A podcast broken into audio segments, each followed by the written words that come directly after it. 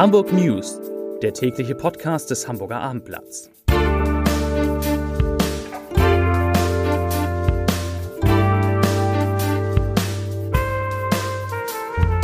Hallo, moin, moin und herzlich willkommen. Mein Name ist Matthias Iken und ich verrate Ihnen, wieso eine Blutlache die Feuerwehr in Atem hielt, warum Rüdiger Grube die Bundespolitik in die Pflicht nimmt und weshalb der Senat Facebook disliken soll.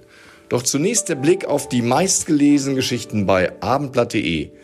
Auf Rang 3 Tauchersuch nach Personen der Alster. Platz 2 Ab Montag gibt es Schnäppchen aus traurigem Grund. Und auf Rang 1 der meistgelesenen Geschichten der Ernährungsdoc Warum Hafer wie ein Medikament wirkt. Und hier die Nachrichten des Tages. Datenschützer haben Hamburgs Stadtregierung und das Parlament aufgefordert, die von ihnen betriebenen Facebook-Seiten vom Netz zu nehmen. Sie verstießen gegen geltendes Recht. So steht es auch im Bericht des hamburgischen Datenschutzbeauftragten Thomas Fuchs. Man habe die Senatskanzlei schriftlich auf das Kurzgutachten hingewiesen. Diesem Gutachten der Datenschutzkonferenz der obersten Datenschützer hat es in sich. Nach diversen Beschlüssen und Urteilen unter anderem des Europäischen Gerichtshofes und des Bundesverwaltungsgerichtes ist für die Gutachter klar, wenn die Bundesregierung mit ihrem Presse- und Informationsamt oder der Senat eine Facebook-Fanseite im Internet betreibe, verstoße das gegen die Datenschutzgrundverordnung. Mehr als eine Woche nach dem Ausbruch des verheerenden Großbrandes in Rothenburgs Ort hat die Feuerwehr Hamburg die letzten Glutnester gelöscht. Kirschkernkissen in Fuchs- und Otterform seien die Gegenstände gewesen, die am Sonntagnachmittag gegen 18 Uhr als letzte gelöscht wurden. Sie hätten in einem Bereich gelegen, der aus einem einsturzgefährdeten Bereich gezogen worden sei. Bereits seit vergangenen Donnerstag war die Feuerwehr nur noch unterstützend tätig.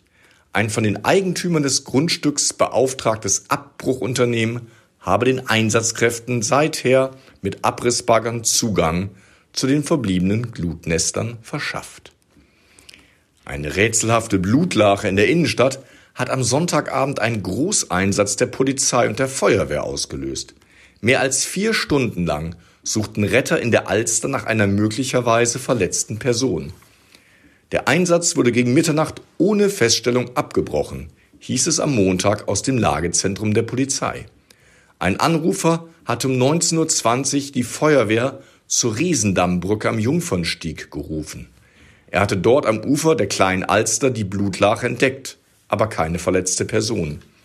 Da zuvor kein Rettungseinsatz gemeldet worden war und auch keine Person mit einer stark blutenden Wunde in ein Krankenhaus eingeliefert wurde, kam der Verdacht auf, dass eine verletzte Person ins Wasser gestürzt sein könnte, sagte ein Sprecher des Lagedienstes am Sonntagabend.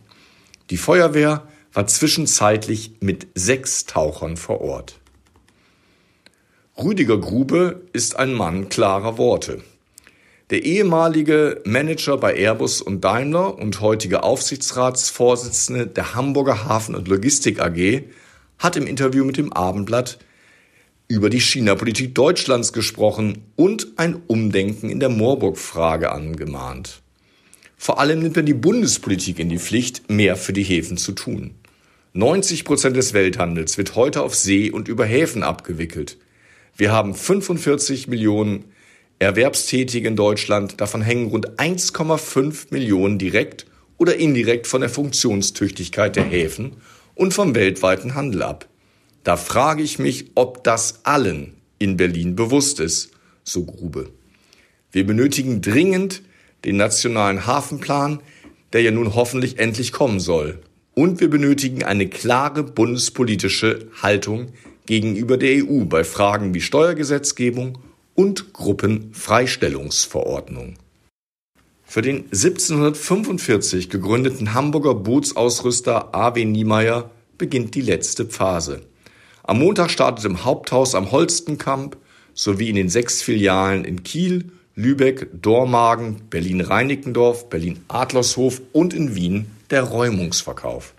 Wie das Traditionsunternehmen mitteilt, erhalten Wassersportler zum Start 25% Rabatt auf das Sortiment in den Geschäften. Dazu gehöre alles rund um das Boot wie etwa Pflegemittel, Ausrüstung, Elektronik, Navigationstechnik sowie Segelkleidung. Erst tankte er voll, dann fuhr er auf die Autobahn. Die Polizei hat am Freitagnachmittag einen volltrunkenen Hamburger auf der A23 gestoppt. Der 47-Jährige sei den Beamten aufgefallen, weil er Schlangenlinien fuhr. Bei der Anschlussstelle Legersdorf im Kreis Steinburg hätten sie ihn gestoppt. Aus dem Fahrzeug schlug der Polizei bereits deutlicher Alkoholgeruch entgegen, sagte eine Polizeisprecherin. Ein Atemtest erbrachte dann den Wert von 3,22 Promille. Die Trunkenheitsfahrt war allerdings nicht das einzige Vergehen. Eine gültige Fahrerlaubnis hatte der Mann ebenfalls nicht vorweisen können. Ihn erwartet nun ein Strafverfahren. Das waren die Nachrichten des Tages.